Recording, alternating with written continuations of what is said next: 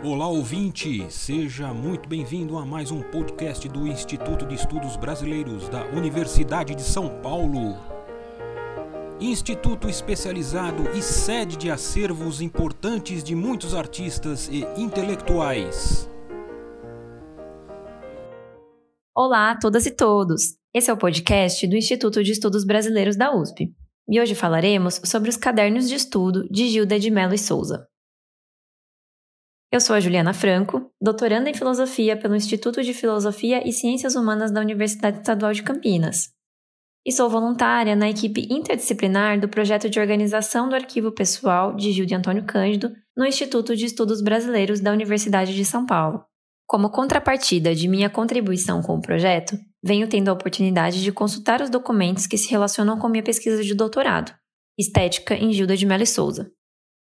Para iniciarmos a nossa reflexão, que tal lembrarmos um pouco da trajetória de Gilda? Ela foi a primeira professora de estética do Departamento de Filosofia da Universidade de São Paulo. Nessa função, Gilda formou gerações de pensadores, professores, intelectuais e críticos que hoje são referências nas áreas de cultura e arte no Brasil. Além de professora, foi também ensaísta e crítica de arte, tratando principalmente de produções nacionais de artes visuais, cinema, moda e literatura. É possível acessar o arquivo de Gilda de Mello Souza pelo catálogo eletrônico do IEB. Há cadernos datados desde a década de 80 até o início dos anos 2000. São no total 16 cadernos contendo cerca de três centenas de anotações. Os cadernos trazem notas de temas variados, que vão de registros de caráter pessoal a cantigas, passando por histórias familiares e listas de genealogia. Há ainda traduções de poemas e breves reflexões sobre arte. Passaremos agora por alguns trechos transcritos que estão acessíveis online. Devido à pandemia, a instituição encontra-se fechada e por isso não é possível, nesse momento, acessar na íntegra as anotações de Gilda. No entanto, vou compartilhar com vocês algumas passagens que podem nos dar pelo menos uma vaga ideia do que seriam os cadernos. Antes disso, eu gostaria de ressaltar que a leitura dos cadernos tende a nos aproximar da autora, principalmente se lembrarmos como essa é uma prática comum para todos nós.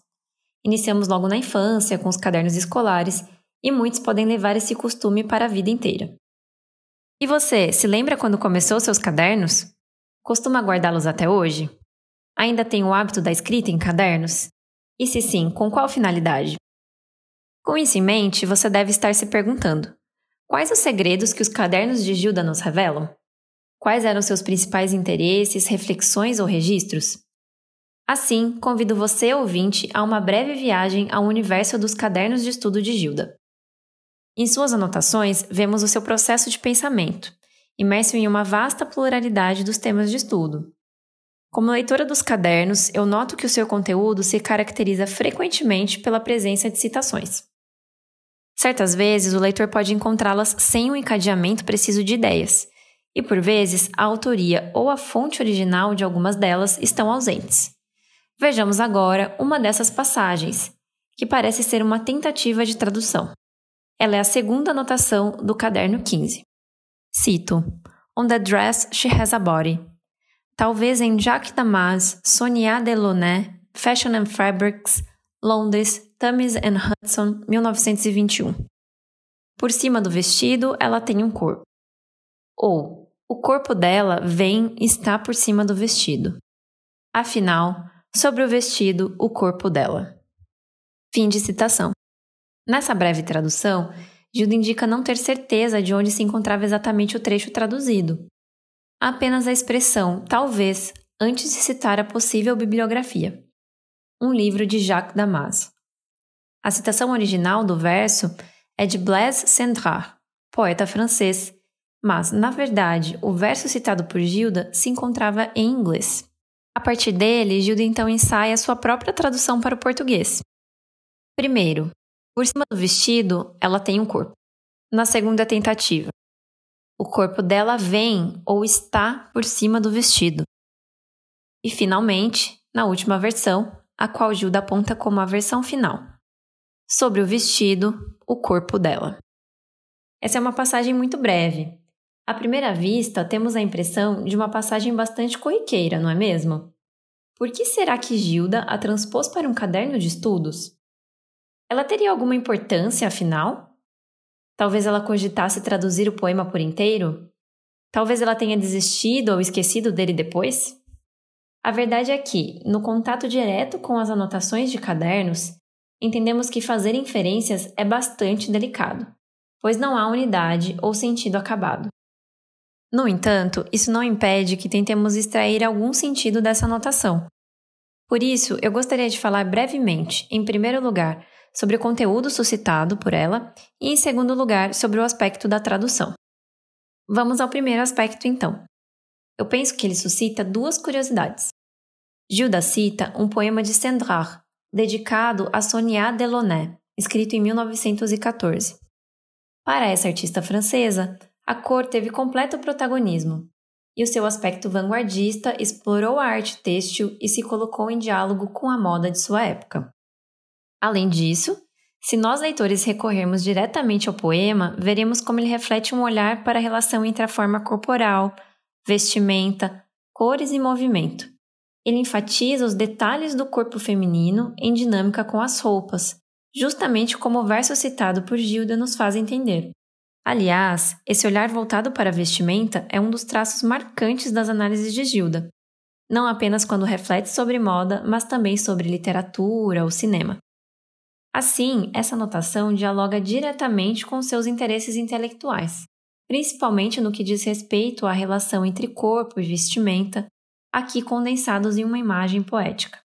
Fique então, a partir dessa passagem, talvez uma pista sobre o seu processo de pensamento o qual parece funcionar como que por imagens. Através de um único verso, é possível vislumbrar a força motriz de suas ideias. Em segundo lugar, eu gostaria de levantar o tema da tradução, uma das variadas aptidões de Gilda, que exerceu a função de tradutora eventualmente. Entre outros trabalhos, sua tradução mais conhecida é Literatura e Sociedade, escrito por Roger Bastide. Seu arquivo pessoal reúne ainda alguns singelos exemplos desse trabalho de tradução, os quais você está convidado a conhecer. Entre eles, nos cadernos, encontramos por volta de 10 tentativas de traduções de pequenos trechos de autores como Paul Valéry, T.S. Eliot, Franz Kafka, além de anotações sobre um conceito freudiano traduzido por Mário de Andrade. No caderno sobre viagem à Europa, é interessante notar também que Gilda certas vezes anotava o nome das obras de arte que observava, não em sua língua original, mas sim em português. Embora aparentemente a tradução não tenha exercido um papel central em sua trajetória profissional, lembramos que sua habilidade com obras em língua estrangeira foi adquirida desde menina, com aulas particulares de inglês em Araraquara, segundo informação obtida de sua filha Laura de Melo Souza. No Colégio Stafford, em São Paulo, teve ensino de inglês, francês e latim. Além disso, aprimorou a língua francesa, tendo posteriormente ingressado no curso de filosofia na Faculdade de Filosofia, Ciências e Letras da USP, onde as aulas eram ministradas justamente em francês. Tudo isso se conforma, por exemplo, no trabalho de sua tese de doutorado, O Espírito das Roupas. Nessa análise da moda do século XIX, existe um amplo recurso a bibliografias francesas e inglesas. Assim, aproveite o tema da tradução para reforçar a ideia de que seus cadernos registram processos de pensamento, às vezes repetitivos ou reflexivos. Suas anotações são fragmentadas, inacabadas e amplamente variadas. Enfim, os cadernos são um universo extremamente plural, cujo conteúdo reflete interesses intelectuais em tons muito particulares Outro exemplo disso é um tema constante em seus cadernos. A vida e obra de Mário de Andrade atravessa questões que vão do universo familiar às preocupações artísticas e teóricas. Para concluir, eu convido você a pensar comigo algumas hipóteses sobre os cadernos de Gilda. Emprestando a ideia de Cecília de Almeida Sales, no artigo Fato sem Testemunha, será que poderíamos pensar os cadernos como um espaço do talvez? Aquele espaço provisório, sem tanta preocupação com o rigor formal ou acadêmico, mas com tentativas, dúvidas e esquecimentos? Ou será que poderíamos pensar como Valnice Galvão em A Palavra Afiada e aprender com Gilda a importância do pormenor significativo? Que tal então nos valermos dessa máxima, não apenas para análise dos objetos artísticos, mas também para a leitura de seus cadernos? As ideias aqui apresentadas dão apenas um gostinho de tudo que se encontra no fundo de Gilda de Mello Souza. E ainda no segundo semestre de 2020, será disponibilizado para acesso público na plataforma do IEB. Assim que a pandemia acabar, fica o convite para que você venha nos visitar. Gostou? Por que você não aproveita esse período de isolamento para revisitar aqueles seus velhos cadernos guardados há muito tempo?